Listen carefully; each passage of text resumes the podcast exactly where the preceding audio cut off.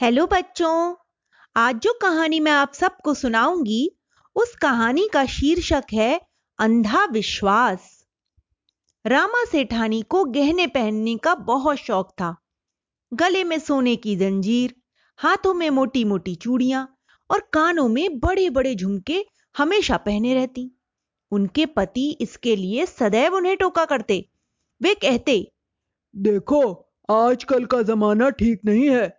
घर में भले ही सोने की इतनी चीज़ें पहन लो, परंतु घर से बाहर निकलते समय तो इन्हें उतार कर रख जाया करो। इन्हें पहनकर बाहर जाना खतरे को निमंत्रण देना है।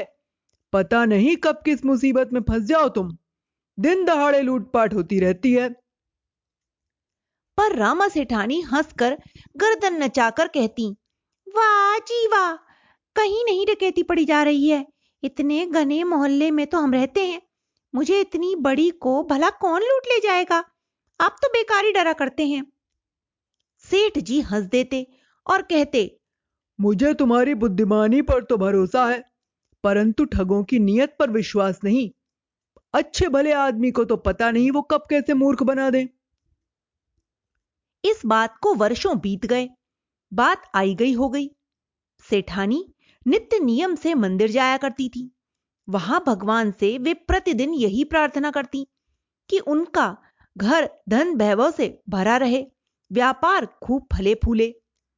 सेठानी इतनी ज़ोर ज़ोर से बुदबुदाती कि आसपास बैठे व्यक्ति उनकी बात सुन लेते थे।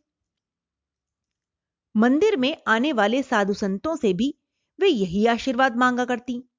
मोहल्ले भर को यह पता लग गया कि सेठानी के मन में अधिक से अधिक पैसा पाने की बड़ी लालसा है। एक दिन किसी ने सेठानी का दरवाज़ा खटखटाया। दरवाज़ा खोलने पर उन्होंने पाया कि घेरुए वस्त्र धारण किए हुए साधु वेशधारी तीन व्यक्ति वहाँ खड़े हैं। माँ कुछ भिक्षा देंगी? उनमें से एक साधु बोला हाँ हाँ ज़रूर। कहकर सेठानी अंदर भागी और खूब सा आटा ले आई। पर दूसरे व्यक्ति ने मना कर दिया और कहने लगा हम तो साधु हैं, अपरिग्रही हैं, इतने सारे आटे का क्या करेंगे? हम तो केवल उतना ही भिक्षा लेते हैं जितनी कि हम एक दिन में आवश्यकता अनुसार खा पाए। आप हैं भी तो तीन व्यक्ति, यह तो अधिक नहीं है। रामा सेठानी बोली। तब बीच में खड़े जटाजूटधारी साधु की ओर इशारा करके दूसरा व्यक्ति बोला, माँ, ये हमारे गुरुजी हैं। ये तो अन्न ग्रहण नहीं करते। हम भी दिन में एक बार ही थोड़ा सा खाते हैं। रामा ने पूछा, तुम्हारे गुरुजी अन्न नहीं खाते हैं तो फिर क्या खाते हैं? इस पर वह शिष्य बोल पड़ा, ये हिमालय पर तपस्या करते हैं। चार छह वर्ष बाद कभी नीचे उतरते हैं। वायु ही इनका भोजन है। रामा उनकी बातें सुनकर सोचने लगी कि ज़रूर यह कोई पहुँचे हुए योगी हैं। तत्काल ही उसके मन में यह बात याद आ गई कि यदि इनकी कृपा हो जाए तो वह संपत्ति बढ़ा सकती है। अतएव वह हाथ जोड़कर उनसे बोली, महाराज, धन्य है आप। मुझे भी अपनी सेवा का सौभाग्य दीजिए ना। उत्तर में शिष्य ने कहा, गुरुजी तो बारह वर्ष से निरंतर मौन धारण किए हुए हैं, इसलिए उत्तर मैं ही दिए देता हूँ। इन जैसे पहुँचे हुए सिद्ध योगी आपकी सेवा क्या लेंगे? हाँ यदि आपकी कोई मनोकामना हो तो वे अवश्य पूरा कर देंगे। सेठानी ने उसकी बातों पर विश्वास कर लिया। अब उसका लालच बढ़ गया। वह बोली, महाराज, आपके दर्शन से ही मैं कृतार्थ हो गई। मैं ठहरी बाल बच्चे वाली। आज की महँगाई के जमाने में गुजारा करना भी कठिन हो जाता है। यदि आपकी कृपा हो जाती तो एक शिष्य महाराज की ओर देखता हुआ बोला, महाराज, प्रसन्न है आप पर। बताइए, किस रूप में आप पर कृपा करें? इस पर सेठानी गदगद होते हुए बोली, अरे, महाराज, पहले अंदर तो आइए आसन और जल ग्रहण कीजिए। तीनों अंदर आ गए। सेठानी ने उन्हें आदर पूर्वक बिठाया, मीठी वाणी से उनका सत्कार किया, फिर उनसे धन की वृद्धि की याचना करने लगी। इस पर एक शिष्य बोल पड़ा आपके पास जो भी धन और सोना हो उसे ले आइए एक घड़ा और उसका ढक्कन भी ले आइए। गुरुजी आपके सामने ही अपनी मंत्र तंत्र विद्या से उसे बिना छुए ही दोगुना कर देंगे। सेठानी चिंतित होते हुए बोली पर स्वामी जी सेठ जी तो इस समय बाहर गए हैं तिजोरी की चाबी उन्हीं के पास रहती है मैं क्या करूँ? ओह तो फिर हम चले। उठते हुए एक शिष्य बोला, इतना अच्छा अवसर बेकार हाथ से निकल गया।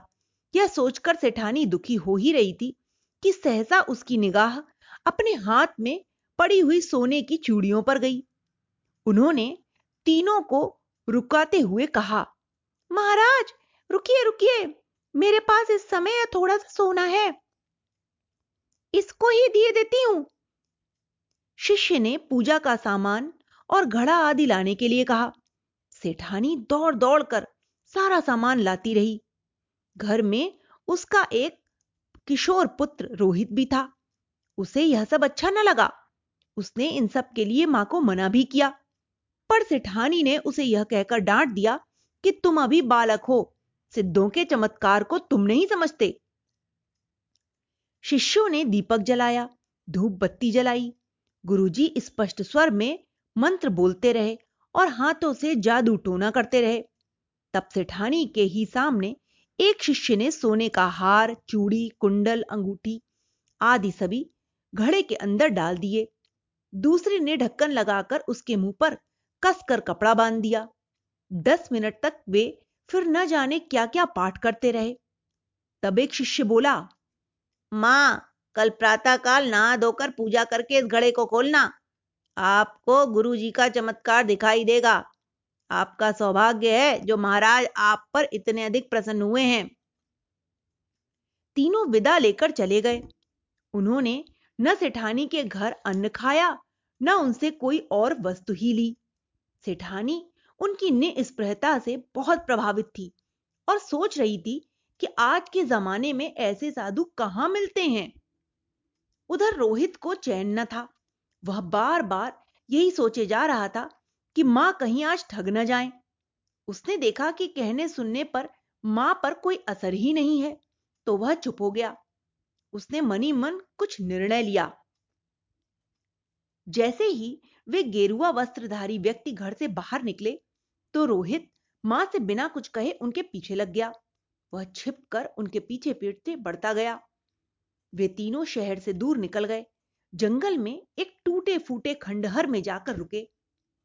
जाते ही उन्होंने नकली जटाजूट उतारकर फेंक दिए। गुरु बने आदमी ने अपने कुर्ते की बाह से रोहित की माँ के गहने निकाले। वे तीनों अट्टहास करते हुए कहने लगे कि कुछ दिन तक तो अब चैन की छनेगी। अब रोहित ने और देर करना उचित न समझा। वह छिपते छिपाते तुरंत वहाँ से निकल गया। जंगल से बाहर आते ही रिक्शा किया। और जल्दी से थाने पहुँच गया। वहाँ उसके दोस्त प्रभात के पिताजी इंस्पेक्टर थे। उन्होंने ध्यान से रोहित की सारी बातें सुनी। तुरंत ही वे रोहित को लेकर अपने दल बल के साथ उस स्थान पर पहुँच गए। उन तीनों आदमियों को तो सपने में भी यह आभास न था। वे नशे में धुत पड़े हुए थे।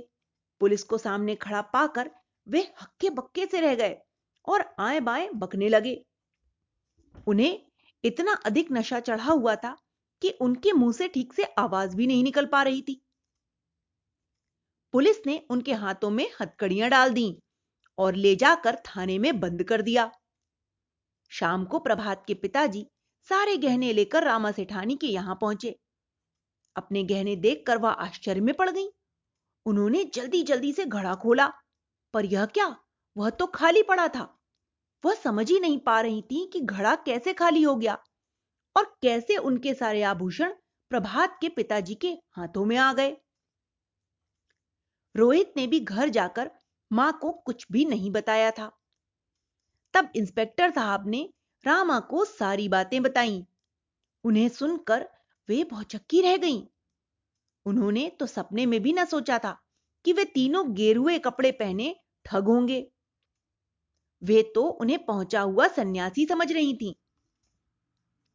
प्रभात के पिता सेठानी को समझाते हुए कहने लगे, भाभी जी, साधु यदि सच्चा है तो वास्तव में आदर का पात्र है। परंतु गेरुए कपड़े पहन लेने से कोई सन्यासी निष्प्रयी, व्यक्ति दुर्लभ हो, ऐसा नहीं हो सकता। जो है, वे यूँ ही घर घर घूमते नहीं फिरते। वे लोगों को लालच नहीं देते। उन्हें आत्मकल्याण का रास्ता दिखाते हैं। आपकी बात ठीक है। रामा सेठानी बोली। तभी हंसता हुआ रोहित भी वहाँ आ गया। प्रभात के पिताजी कहने लगे कि रोहित की सूझबूझ और बुद्धिमानी के कारण ही आज वे इस धोखेधड़ी से बच गईं। रोहित मुस्कुराते हुए बोला, माँ, व्यक्ति धनी बनता है अपने श्रम से, कौशल से, बुद्धि से। दूसरा कोई भी व्यक्ति धनी बन जाए बिना श्रम किए ऐसा संभव नहीं है। रामा सेठानी चुपचाप सुनती रही। इस विषय में वे कहती भी क्या? पर उनकी समझ में एक बात अभी भी नहीं आ रही थी कि उस आदमी ने उनकी आँखों के सामने घड़े में गहने डाले और फिर उसके साथ चल दिए थे। प्रभात के पिताजी कहने लगे, भाभी जी, यह और कुछ नहीं, हाथ की सफ़ाई मात्र होती है। देखा नहीं आपने जादूगरों को? कि कैसे कैसे अनोखे करतब दिखाते हैं। रामा सेठानी की समझ में अब ठगी की सारी बात साफ़ साफ़ आ गई थी। उस दिन से उनकी दो बातें छूट गईं। हर समय गहने पहने रहना और किसी भी अपरिचित की बात पर बिना सोचे समझे अंधा विश्वास कर लेना। तो बच्चों, इस कहानी से हमें यही सीख मिलती है कि हमें कभी भी अधिक से अधिक धन पाने की लालच नहीं करनी चाहिए। और दूसरा, किसी भी व्यक्ति पर वो अनजान है यदि तो उस पर विश्वास नहीं कर लेना चाहिए। अपने बुद्धि और विवेक से काम लेना चाहिए। Okay, bye.